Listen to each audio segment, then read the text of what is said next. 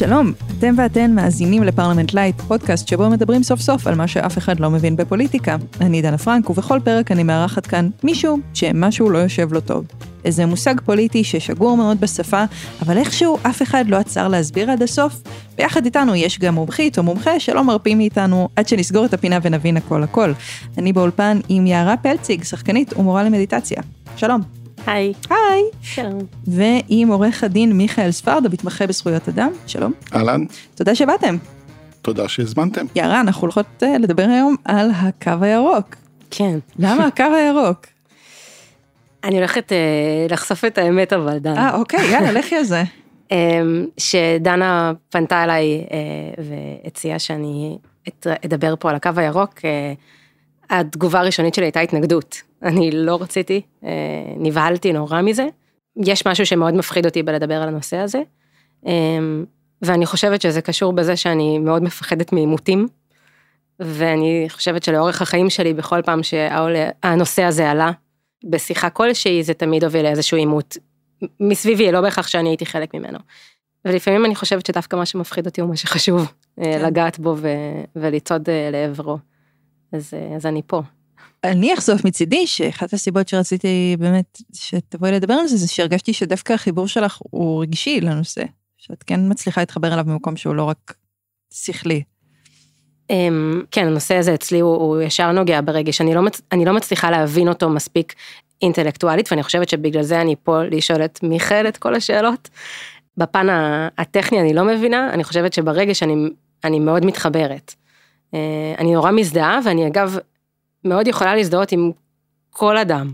לא, זה נראה לי נקודת מוצא טובה, וזה באמת אולי המושג הכי טעון, ותכף נדבר על למה הוא נעשה כל כך טעון, אבל קודם כל נעשה את השלב האהוב על כולם, שהוא ההגדרה המילונית, אישור קו כזה. אז קודם כל, מה הקו הירוק? הוא לא גבול, הוא מין תחליף גבול שאנחנו מחזיקים כבר שנים על גבי שנים, הוא מסמן את קצה השטחים הריבוניים של ישראל. לפעמים אנחנו קוראים לו גבולות 67. בסוף מלחמת העצמאות, בשנת 49, ישראל חתמה על הסכמי שביתת נשק עם מצרים, ירדן, סוריה ולבנון, שהחזיקו מעמד עד שנת 67. את קו שביתת הנשק צבעו במפות מהתקופה בצבע ירוק, ולכן הוא נקרא הקו הירוק עד עצם היום הזה. מי לא חתם על המסמך? הפלסטינים. הם לא היו צד בדיון, אבל ההחלטה שינתה את גורלם באופן מהותי. מי שחיו ביישובים שהיו בתוך הקו הירוק קיבלו אזרחות ישראלית, מי שחיו ביישובים מחוץ לקו הירוק, לא. מהרגע הראשון המיקום של הקו הירוק היה בעייתי. הוא חוצה את ירושלים ויישובים אחרים באמצע. הוא מקיף את קיבוץ רמת רחל בגבול. הוא הפך את העיר קלקיליה למין מובלעה ירדנית בשטחי ישראל. למרות זאת, הוא השתרש. מדינת ישראל לא הכריזה מאז הקמתה על גבולותיה באופן רשמי. לפיכך הקו הירוק הוא הגבול דה פקטו של הריבונות, וכך הוא גם משמש בדיונים דיפלומטיים. זה יכול להיות בדברים נורא נורא נורא בנאליים. למשל, יש הסכם בין מגן דוד אדום למקביל הפלסטיני שלו, הסהר האדום, שנחתם ב-2005, ושם הקו הירוק הוא גבול האחריות של מגן דוד אדום. לא בעיני כולם הקו הירוק מקובל. אש"ף הכיר לראשונה במשתמע בקו הירוק הגבול של ישראל רק בהסכמי אוסלו ב-93, חמאס לא מכיר בלגיטימיות של הקו הירוק עד היום. הקו הירוק עלה לאחרונה לכותרות אחרי שעיריית תל אביב החליטה לחלק מפות בבתי הספר שמציגות אותו. במפות הרשמיות של המדינה, הקו הירוק לא קיים.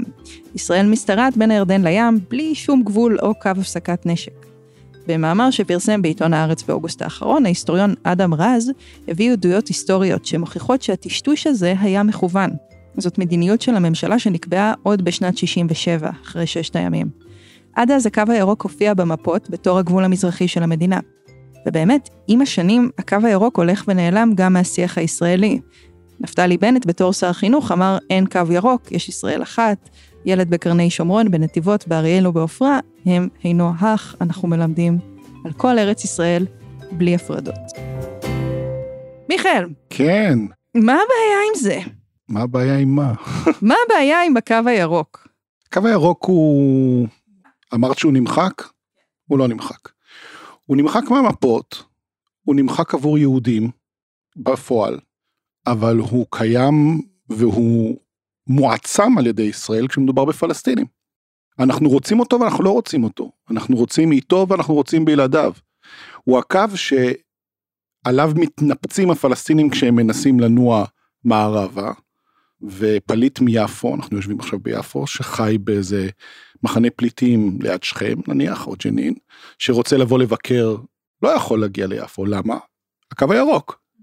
לעומת זאת, כשאנחנו, אם אנחנו נצא, יערה ואני ואת עכשיו מהאולפן ונלך אפילו ברגל לעבר הקו הירוק, זה לא רחוק מאוד, אנחנו נוכל לחצות אותו בלי בעיה, הוא שקוף עבורנו. והמדיניות הישראלית היא שיהיה אותו ושלא יהיה אותו. אנחנו רוצים את האדמות שמעבר לו, ולכן אנחנו לא קובעים אותו כגבול, כי מה זה גבול? זה קו שמפריד בין שתי ריבונויות. ברגע שאנחנו אומרים שזה הגבול, אנחנו מכירים בכך שבצד השני יש ריבונות אחרת. אנחנו לא רוצים את זה. אבל אנחנו אוהבים את האדמה, אנחנו לא אוהבים את האנשים ששם. אז אנחנו כן רוצים שיהיה קו. אז אנחנו מוחקים אותו ולא מוחקים אותו כל הזמן, אנחנו הקמנו גדר הפרדה לאורכו, נכון? עם פלישות מזרחה, דבר שעסקתי בו הרבה, וגניבה של הרבה אדמות שהם לא, אה, שהם ממזרח לקו הירוק, אבל כלומר, בגדול אנחנו רוצים גבול. הוא לא גבול. על הגבול של הקו הירוק, הוא נמצא... הגדר. הגד... הגדר, ה... היא לא על, על הקו עצמו, היא כן, פנימה. מכשול ההפרדה, שזה בעיקר גדר, אבל גם הרבה חומות, עובר ברובו הגדול לא על הקו הירוק, אלא מזרחה לו, כך שנוצר מרחב שבין הגדר לבין הקו הירוק, שבצבא קוראים לו מרחב התפר, וזה אזור שלישראלים יש כניסה חופשית אליו, פלסטינים צריכים היתר כדי להיכנס אליו, אבל אם אנחנו נחזור רגע לקו הירוק, הקו הירוק עצמו, עצמו הוא לחלוטין גבול ומתפקד כגבול עבור פלסטינים. וזה מה שמעניין בקו הירוק, שאנחנו רוצים אותו ולא רוצים אותו בעת ובעונה אחת, אנחנו מוחקים אותו ואנחנו מקבעים ומחזקים ומעצימים אותו אה, מצד שני. כן. קצת תחשבו על אה, מראה חד כיוונית לאומית. היהודים הישראלים יכולים לעבור בו והוא לא קיים עבורם, לעומת זאת הפלסטינים אה, מתנפצים עליו כמו שאמרתי. רציתי לשאול איך זה עובד דה פקטו, בתור בן אדם שנמצא הרבה במקום הזה.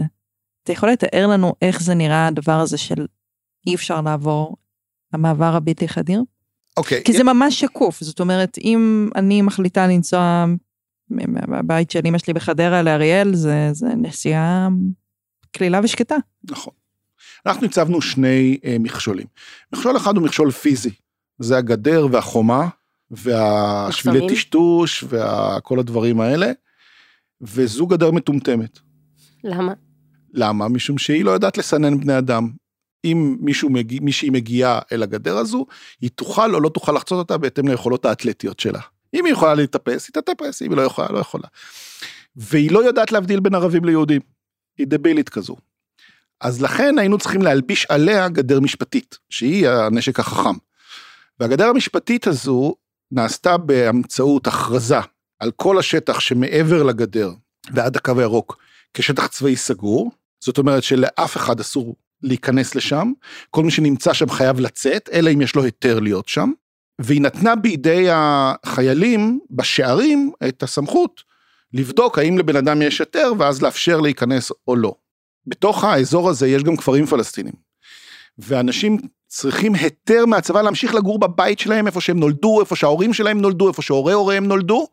ולעומת זאת כל יש, בחור ישיבה מברוקלין יכול להגיע ולהיכנס לשטח הזה, כי מבחינתו הגדר המשפטית היא שקופה, היא לא קיימת. והחיילים בשער, ואם תבואו דרך כביש 5 או כל, אה, או 55 או כל כביש אחר שחוצה את הגדר, ותבואו למחסום שבו אפשר אה, לעבור מצד אחד לצד השני. תראו את השלטים הגדולים הצהובים, שאומרים למכוניות, אם אתה ישראלי, תלך לנתיב הזה, ואם אתה רשום במרשם האוכלוסין המקומי, שזה... יותר מזה, אני אה, הייתי בסיור לאחרונה בחברון, והשאלה שהחיילת שאלה אותנו זה, כולם יהודים? זה... ואי אפשר היה שלא לקבל צמרמורת מהשאלה הזאת. זה מה שאנחנו יצרנו, וזה הכי כואב, כי באתוס שלנו ובחלק מאיתנו האופן שבו חונכנו, הגענו לפה על רקע רדיפה איומה, אפליות הכי קשות שהיו בהיסטוריה לאיזשהו קולקטיב, על רקע ניסיונות השמדה.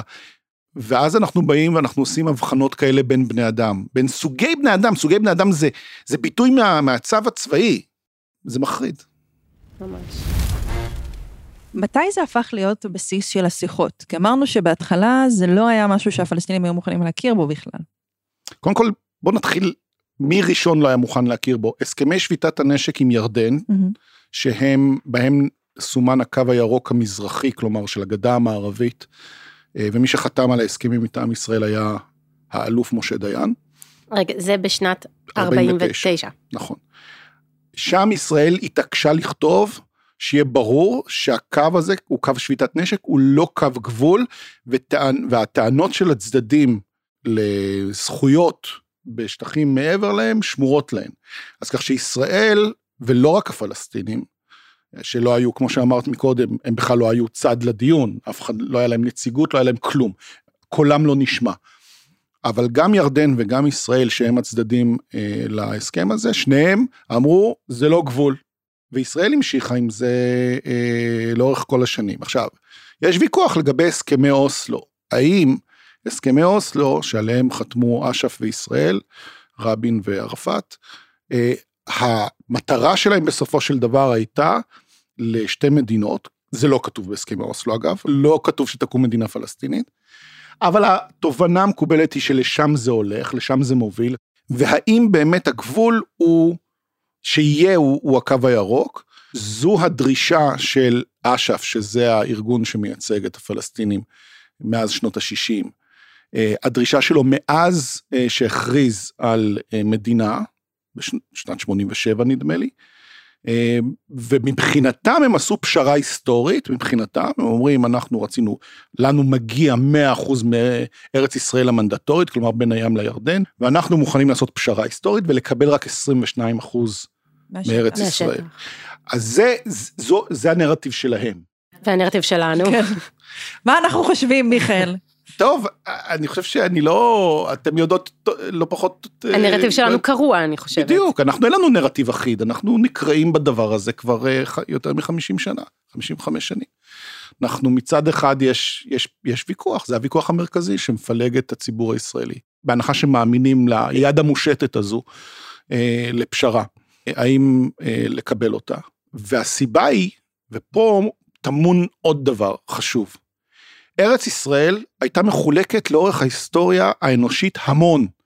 תפתחו את התנ"ך, תקראו ארץ ישראל ויהודה, פלישתים, והיו ממלכות שונות, וארץ ישראל הקטנה אה, אה, נקראה לא פעם ולא פעמיים. אף פעם לא באמצע מצפון לדרום, תמיד זה, זה היה ממזרח כאלה. למערב. כן. וזה פעם ראשונה שהיא נחתכת כך. עכשיו, מה זה גרם? זה גרם לכך שבואו נסתכל לאמת ישר להן בעיניים, כן? גם לפלסטינים וגם ליהודים יש זיקות היסטוריות, תרבותיות, דתיות, לכל השטח, לא לחלק ממנו.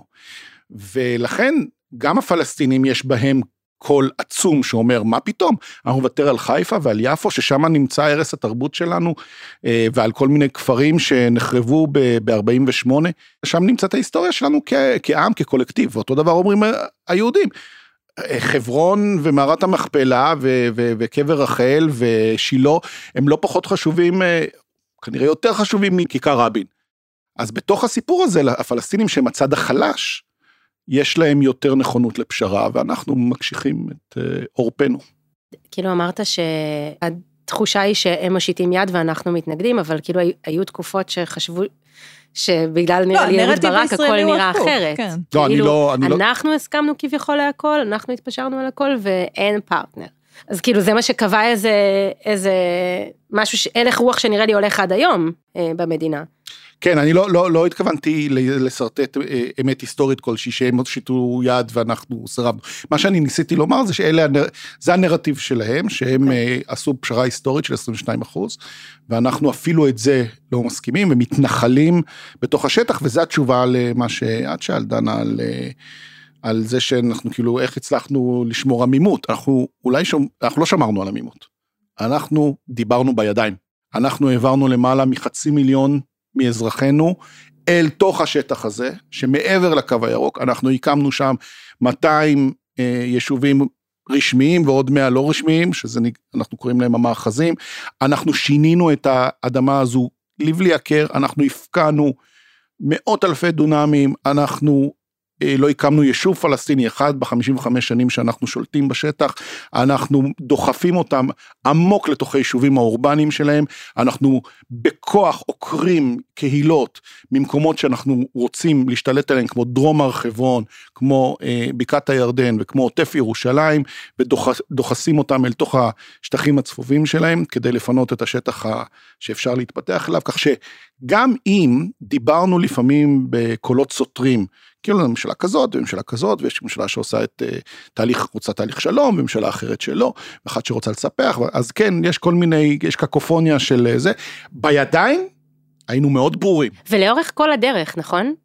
כאילו גם בממשלות שמאל המשכנו להתנחל בעצם. חד משמעית, חלק מהממשלות ש-so called שמאל הם הממשלות שבנו הכי הרבה.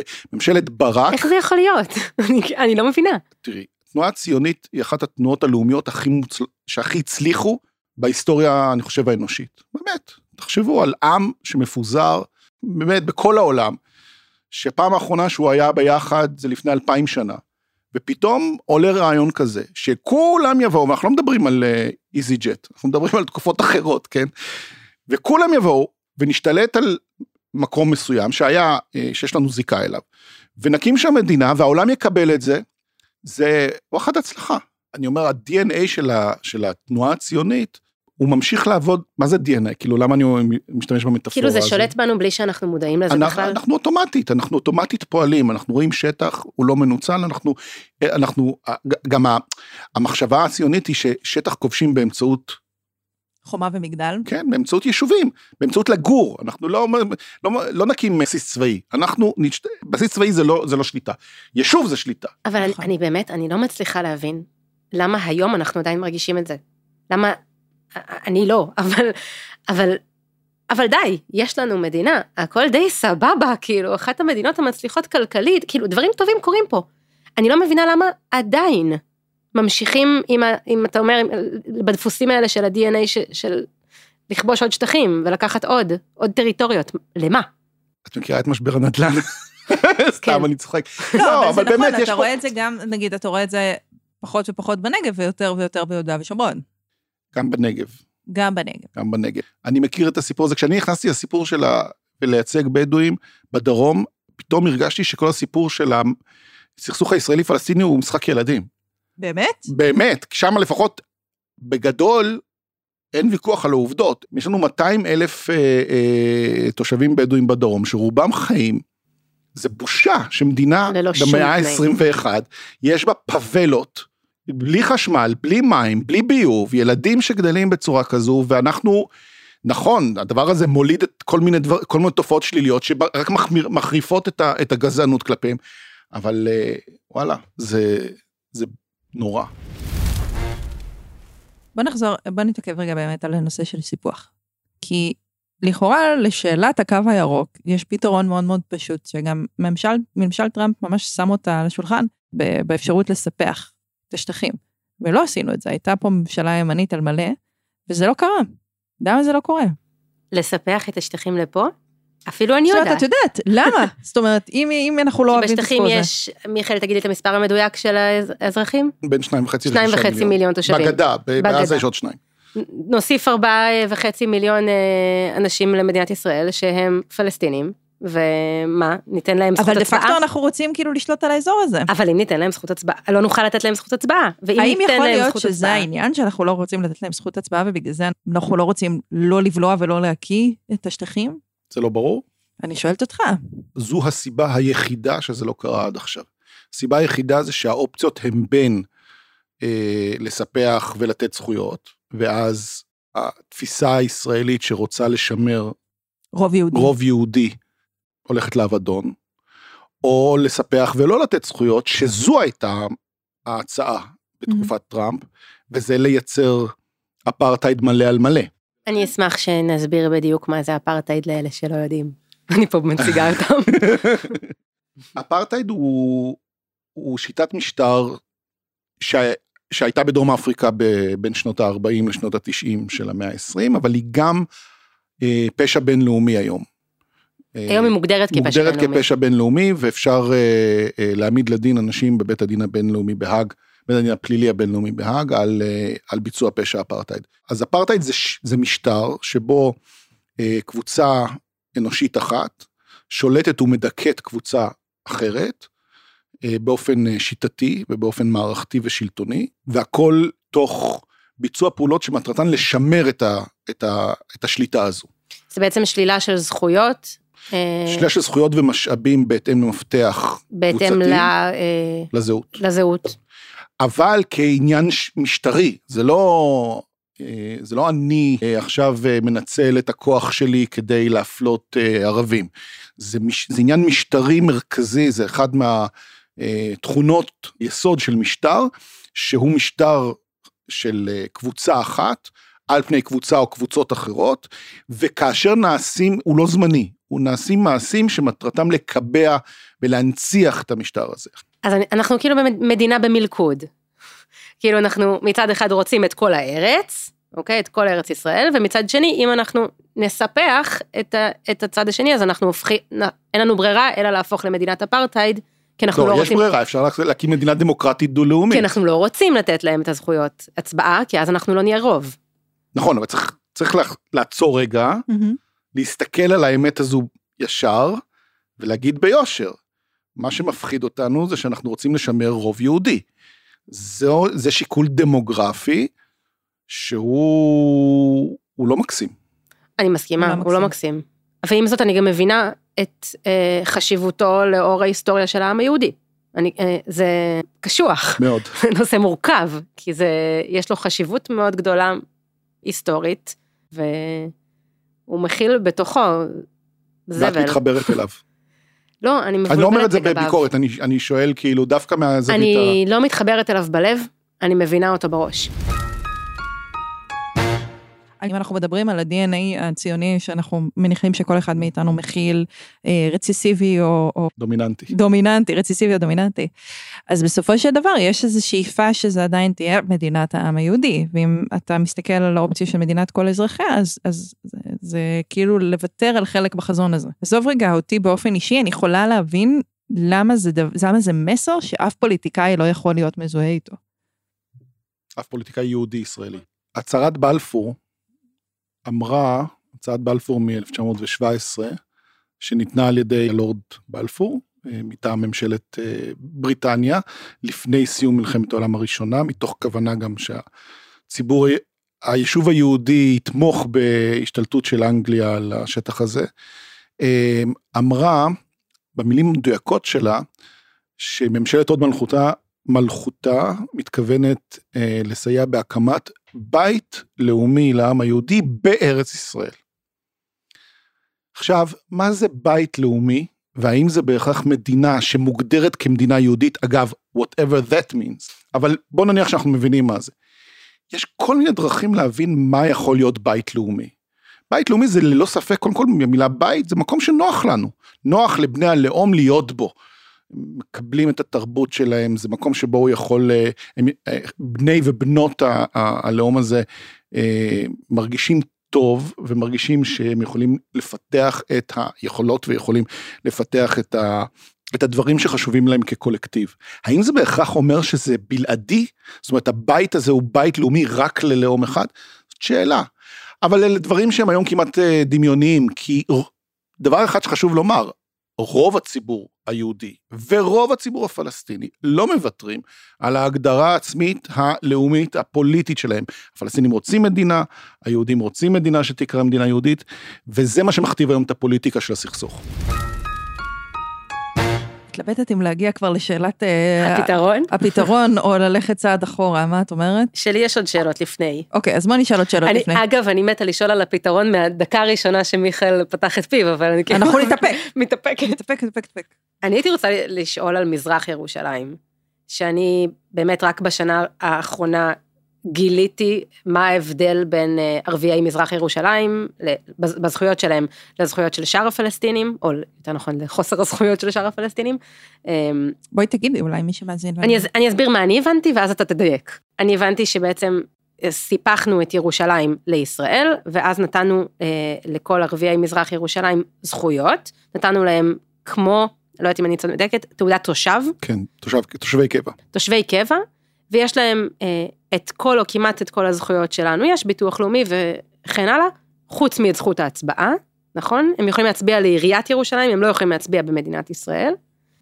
ויש ו- תהליך בשנים האחרונות של התאזרחות. נכון, יש תהליך שמאפשר להם להתאזרח, והבנתי בתיאוריה. ש- בתיאוריה, הבנתי שכן אה, יש מספר קטן של אנשים שמבקשים להתאזרח ומקבלים אזרחות, אבל הוא קטן. לא, כן, מערימים המון המון קשיים וזה רק בשנים מאוד מאוד מסוימות, בין גיל 18 ל-21 צריך לבקש, זה, והדבר הכי דרמטי שאני הבנתי מזה, ושהלב שלי נשבר כשהבנתי את זה, זה זה שהתושב קבע הזה ניתן להם אך ורק אם הם ממשיכים לגור נכון. במזרח ירושלים. אם ילד שנולד במזרח ירושלים, גדל במזרח ירושלים, בא לו ללמוד באוניברסיטה במקום אחר, ברגע שהוא יצא למעל, מה, שבע שנים? משתנה בהתאם לתקופות ולמדיניות. אבל- ברגע שהוא יצא לתקופה של מעל ככה וככה שנים, אם הוא רוצה ללמוד בחו"ל או whatever, נגיד הוא רוצה לעשות שני תארים, הלך עליו. למה זה שובר את ליבך, יערה?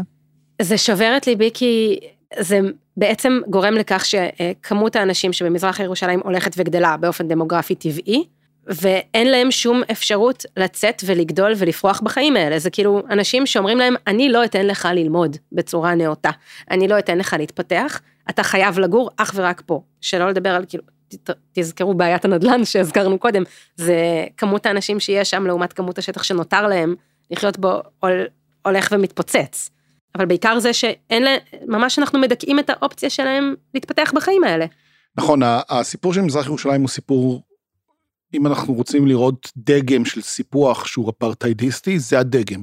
אנחנו סיפחנו את מזרח ירושלים, זאת אומרת, החלנו את החוק הישראלי באזור הזה. אגב, זו לא הייתה מזרח ירושלים בתקופה ירדנית, אה, רק חלק קטן ממה שסיפחנו כמזרח ירושלים. סיפחנו את מזרח ירושלים הירדנית, פלוס איזה 18 כפרים שסביבה, אבל זה עניין אחר. ובמקום לתת להם אזרחות, נתנו להם אה, מעמד של תושבי קבע. תושב קבע, בואו נבין את ההבדל בין אזרחות לתושב קבע. אזרחות היא אה, אה, זכות שהיא לא תלויה בנוכחות. גיסי, אח של, של רעייתי, אה, חי ב, ב, ב, באירופה כבר 20 ומשהו שנים, והוא ויש לו לאן לחזור. יגיע ב, לפני 1 בנובמבר כדי להצביע בבחירות. גם אחותי. עכשיו, תושב קבע זה, זה, זו זכות שהיא תלוית נוכחות. מאבדים אותה ברגע שהנוכחות מפ- מפסיקה. עכשיו, כמה זה הנוכחות, כמה נחשב שאת לא נוכחת, אז זה משתנה, אפשר להגיד שזה שלוש שנים, אפשר להגיד שזה שבע שנים, זה, זה לא משנה, העיקרון הוא חשוב. ואז קורה הדבר הזה, שאנשים ממזרח ירושלים, שנוסעים, בין אם זה ללימודים, ובין אם זה להכשרה מקצועית, ובין אם זה אחרי אהבה, מכל סיבה שהיא, ולא נמצאים פה תקופה, מגלים שהם איבדו את המעמד היחיד שלהם בעולם, הם נשארים חסרי, מד... חסרי אה, אה, נתינות כלשהי, לא אזרחות ולא כלום. ואין להם, הם פשוט תלושים מכל מקום. עכשיו זה, זה בעיה לפליטים אחת. בעצם. הם הופכים לפליטים מוחלטים, זה בעיה אחת. בעיה שנייה, ולכן באמת אנשים נזהרים לא, לא לנסוע. הבעיה השנייה היא שאחרי אה, האינתיפאדה הראשונה משנת אה, 2000, אנחנו גידרנו את אה, ירושלים. מה שיצר נתק מוחלט בין ה-350 או כמה אלף תושבי מזרח ירושלים, לבין העם שלהם וכל המרכזים התרבותיים המסחריים אה, שהם בגדה המערבית. חיתוך מוחלט, גם פוליטי חיתוך מוחלט. הדבר הזה השאיר אותם כ... זה היה המרכז המסחרי והתרבותי והפוליטי של, של הציבור הפלסטיני, ירושלים, הדתי כמובן, וזה ניתק אותם לחלוטין, וגם במובן הזה התלישות שלהם מחלישה אותם עוד יותר בצורה משמעותית. והדבר השלישי זה כמובן האפליה, אפליה בתקציבים, כיתות לימוד וכל הדברים האלה. ירושלים זו, זה באמת זה נמצאת במצב איום ונורא. כאילו הרבה פלסטינים, אם הם זוכים לזכות הזאת של לקבל את, ה, את התעודה הזאת של תושב קבע, הם נתקעים שם מבחירה, כביכול, ורוצים בזה, זה נותן להם הזדמנות כלשהי בחיים, לעומת ההזדמנויות שיש להם כרגע בגדה המערבית, ומצד שני, זה אוטם להם כל אפשרות אמיתית בחיים. יש פה מדרג, שימו לב, אנחנו, בין, בין הים לירדן, יש, לא יודע כמה, מיליונים של פלסטינים, ואנחנו, הישראלים, חילקנו אותם לדרגות. הירושלמים יש להם הרבה יותר זכויות מאשר לגדתיים. הם יכולים להסתובב חופשי בישראל, הם תושבי, תושבי מדינת ישראל, הם מקבלים ביטוח לאומי, הם מקבלים הרבה, רוב הזכויות שמדינה מעניקה, היא מעניקה לתושבים, ו, זאת אומרת, הזכאות היא על פי תושבות, לאו דווקא אזרחות. נכון. כמובן חוץ מהזכות הכי חשובה שהיא הזכות לבחור הזכויות לבחור ולהיבחר שיוצרת את הכוח הפוליטי כדי להשפיע על מה נותנים בכלל במדינה הזו כן. אבל אה, אז הם יכולים לנוע חופשית הם יכולים לנוע חופשית בין הים לירדן יחסית חופשית. האגדתיים נמצאים במצב הרבה יותר גרוע החבר'ה בעזה לא דיברנו עליהם עוד יותר גרוע כמובן. אז אנחנו חילקנו, אנחנו השלטון שבעצם שולט דה פקטו מהים לירדן על כל השטח, אנחנו ביצענו הפרד ומשול ו, ויצרנו אה, אה, אה, דרגות של ערבים, ואני חייב לומר, גם בדרום אפריקה לא, היו רק שחורים ולבנים, היו גם צבעונים. היה כל מיני רמות. צבעונים זה... זה מעורבים, זה מעורבים, וגם הודים, שהיו, היה להם את המעמד משלהם. החלוקה גרמה לי לשאול על שטחי A, B ו-C, שנראה לי שלא הרבה אנשים יודעים בדיוק מה זה אומר ומה המשמעות של זה. A, B ו-C זה תוצר של אה, הסכמי אוסלו. הסכמי אוסלו יצרו שלב שאמור היה להיות שלב ביניים של נדמה לי חמש שנים, שאחריו יהיו הסכמים חדשים שיעסקו במצב הקבע, שמעולם לא הגענו לזה.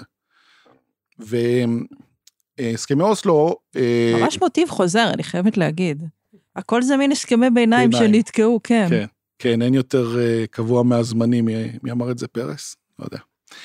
הוא עשה את זה, זה בטוח.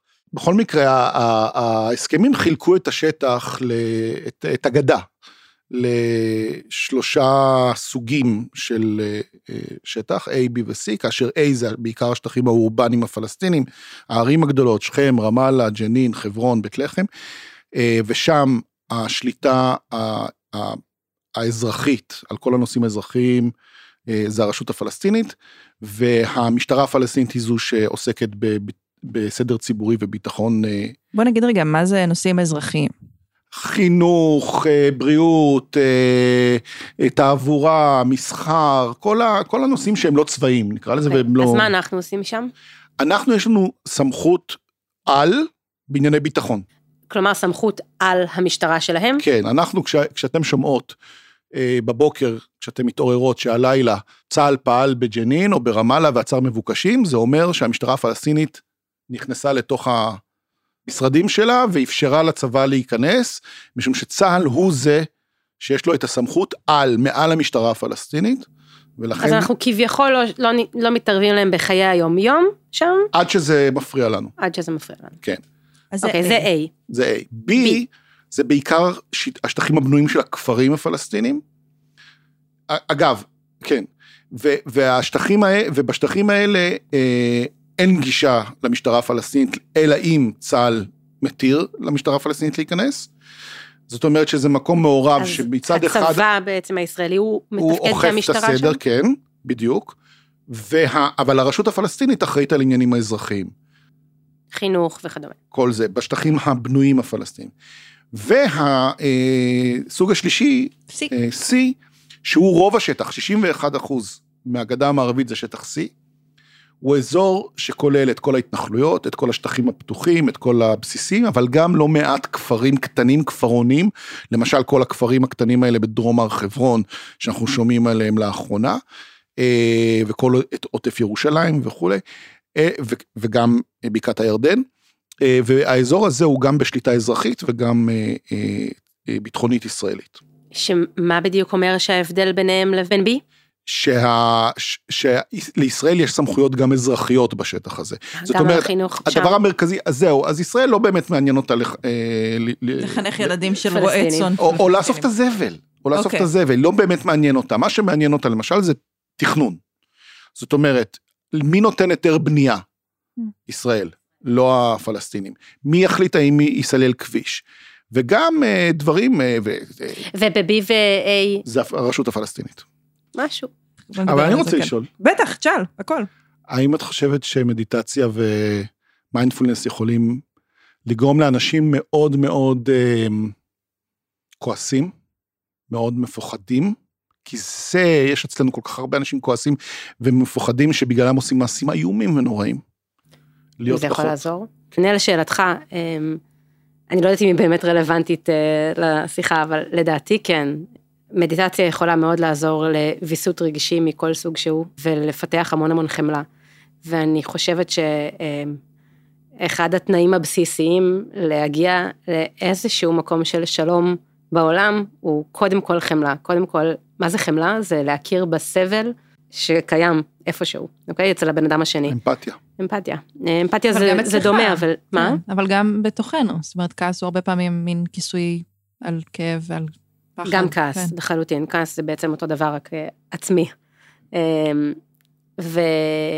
אז כן, אני חושבת שזה כלי שיכול מאוד מאוד להועיל, אה, להוביל לכל מיני תהליכים של שלום בעולם הזה, גם אם זה שלום, לא יודעת, בין בני זוג, גם בכל סיטואציה ובכל מערכת יחסים.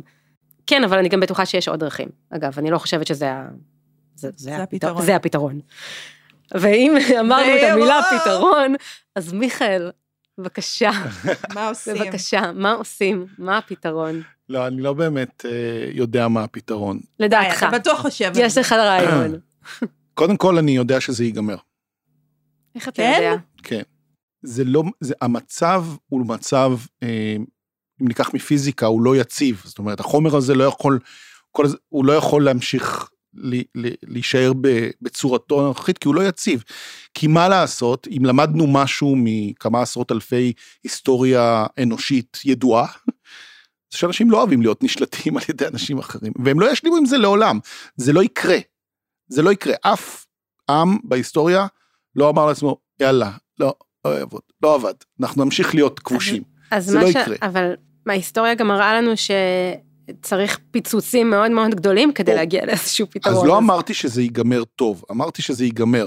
ועכשיו השאלה, זאת אומרת, זה ייגמר ואחרי זה יהיה טוב, אבל השאלה היא, כמה סבל וכמה דם יישפך בדרך לזה, כי זה יכול, זה יכול להיגמר בטרגדיה, וזה יכול להיגמר בדרכי שלום, ובדרכים אחרות, כמו שהרבה ממשטר, אני לא משווה, אבל משטרי רשע במאה ה-20 הסתיימו דווקא אה, בלי, בלי שפיכות דמים. זה גם יכול לקרות, וזה בעצם הדבר שהוא האתגר הגדול שלנו. זה לסיים את הסכסוך הנוראי הזה שכבר מתמשך למעלה ממאה שנים, מבלי שהדבר הזה יבוא בטרגדיה. כי הוא יסתיים, הוא לא יישאר כך לנצח. אה, אני באופן אישי אה, מנסה לרבע את המעגל. זאת אומרת, דיברנו מקודם קצת על ה... מצד אחד הנושא הזה של אה, אה, הרצון של, של רוב גדול של בני האדם בין הים לירדן להיות במדינת לאום. זה דבר שאני אני לא יכול, אני לא יכול להתכחש לו ואני לא יכול להתעלם ממנו, זה מה שאנשים רוצים. האפשרות של מדינה דו-לאומית דמוקרטית, מדינת כל אזרחיה בין הים לירדן, היא אפשרות שמתעלמת מזה שהפלסטינים לא מוכנים לקפוץ על השלב של מדינת לאום, הם רוצים מדינה משל עצמם, הם לוחמים לעצמאותם, וגם היהודים לא אה, מוותרים על הדבר הזה. מצד שני, הרעיון של היפרדות, ופה אנחנו חוזרים למושג הבסיס, ומין קו ירוק חד שקורע את הארץ הזו לשניים, גם הוא מקטין מאוד את מרחב הפשרה. ואני שייך לקבוצה שנקראת ארץ לכולם, שהיא אה, לשעבר נקראה שם שיותר מסביר את הרעיון אה, אה, מולדת אחת שתי מדינות, שמדברת על רעיון קונפדרטיבי. זאת אומרת שכן תהיינה שתי מדינות ישראל ופלסטין, באיזשהו קו גבול שמתבסס על הקו הירוק, אבל הוא לא, הוא לא, הוא לא קדוש, הוא יכול להשתנות בהסכמת הצדדים. אה, אבל שהקו גבול הזה הוא, הוא גבול פתוח. שווייץ. דווקא לא שווייץ. איחוד אירופי. איחוד אירופי, כן. שאנשים יכולים לחיות, לגור, הם, יהיו להם שתי תעודות. הנה, דיברנו על שני מושגים שאני עכשיו אזכיר אותם. יהיה להם תעודה אחת שהיא האזרחות שלהם, שהיא או ישראלית או פלסטינית. ותעודה שנייה היא תושבות, והתושבות היא של כל הארץ. אז נגיד מתנחל שחי בחברון, יש לו אזרחות ישראלית ותעודת תוש- תושב חברון, כן. והוא אה, בתנאי, תושב פלסטין. בתנאי שהוא אה, מקבל את המרות של החוק הפלסטיני שבו הוא חי. כמו שפולני שעובר לגור בצרפת היום, הוא חי תחת החוק הצרפתי. זה, אני יודע שזה נשמע... אה, מדהים. כן, לא, אבל אני יודע שזה גם נשמע. פנטזיה שהיא נכון. כאילו של, של מישהו שלא... שאולי אה, נפל על השכל, אבל אני רוצה להזכיר שב-1945, אם מישהו היה אומר לגרמנים ולצרפתים, יהיה לכם מטבע אחד וגבולות פתוחים וזכות לעבוד בכל מקום, אז היו באמת שולחים את הבן אדם הזה לאשפוז. והם שפכו הרבה הרבה הרבה יותר דם מהסכסוך המאוד פצפון לעומת זה, לעומתם אה, שמתנהל פה במזרח התיכון. בכלל ברעיון שלנו יש גם איזשהו בית משפט אה, על מדינתי, בית משפט לזכויות אדם, שיאפשר למיעוט אה, בכל מדינה לעתור נגד השלטון שבו, שבו הוא חי, אם חושב ש... אם הם חושבים או חושבות ש... שמפלים אותם, שפוגעים בהם, כדי לייצר איזושהי יציבות ואיזושהי באמת מערכת קונפדרטיבית אה, מתפקדת. אז יש את האיחוד הזה של ישראל פלסטין, ויש את כל מדינה בנפרד. זה נשמע בעיניי מדהים, ובאמת קצת כמו שאמרת, פנט... קצת כמו פנטזיה, ואני רוצה לשאול איך, איך, איך אתה חושב שאפשר להגיע לזה? אני לא יודע איך אפשר להגיע לזה, אני יודע שהכוכבים מסתובבים כל הזמן, ובאיזשהו רגע הם יעמדו בשורה אחת, ואז אנחנו צריכים להיות מוכנים לרגע הזה. אז מה שאני והחברים שלי עושים, זה אנחנו מתכוננים לרגע הזה, אנחנו לא יודעים איך להביא אותו, אני, לא, אני, אני מודה, אני לא יודע איך להביא אותו, אבל ברגע שיהיה פתאום בשלות לזה, וזה יכול לקרות פתאום, השינויים האדירים בהיסטוריה, מנפילת חומת ברלין ועד נפילת האפרטהייד בדרום אפריקה, ואפילו האינתיפאדות והאביב הערבי, כל הדברים האלה לא, קרו. אתה יודע, גם דברים הרבה יותר אה, לכאורה קטנים, אבל הסכמי אברהם זה משהו שנפל נכון, מהיום ליום. נכון, אלה דברים שאתה לא רואה אותם, בערך, ושאצלנו, כמה אנחנו, אה, עשרה מיליון אנשים, תשעה מיליון מומחים לערבים, ואף אחד לא צפה, לא את האינתיפאדה הראשונה ולא השנייה ולא את האביב הערבי, אנחנו, הדברים האלה יכולים פתאום להגיע, ו... ואז אנחנו צריכים להיות מוכנים לזה ולא לפספס את הרגע ולא לחכות לס... לסבב הבא. כן. יערה, רוצה להגיד דבר אחד שלא ידעת לפני היום ועכשיו את יודעת? לא, אה, אני חושבת שאם יש דבר אחד שאני לוקחת זה באמת, אה, כאילו ההבנה הזאת שב-45 גרמניה וצרפת לא יכלו לדמיין. אז באמת, וגם האמירה שלך של להיות מוכנים. אני ממש אוהבת את זה ומעריכה את זה. להתכונן לשלום הוא יום אחד להיות, כן, מוכנים לפרוץ, לפרוץ השלום. אז אני, את זה אני לוקחת, לא יודעת אם זה דבר שלמדתי כמו דבר שאני סופגת ממך. אה, את התקווה הזו ואת הידיעה שמתישהו זה יגיע, מתישהו שינוי גדול יגיע, אני מסכימה עם זה מאוד, אבל אה, אה, להיות מוכנים אליו זה מגניב. אני לוקחת את זה, ואני גם מעריכה את זה נורא. את זה שאתם, לא יודעת, אתם מכינים ממש איזושהי תוכנית כזו, כן, ל- כן. ליום שבו. כן, העולם נגיד לא היה מוכן ל- ליום שבו תגיע הקורונה. אז ליום שבו יגיע השלום אנחנו נהיה מוכנים. זהו, כן. אה, אוקיי, יקיריי, תודה רבה. ממש תודה. תודה לך, היה. תענוג.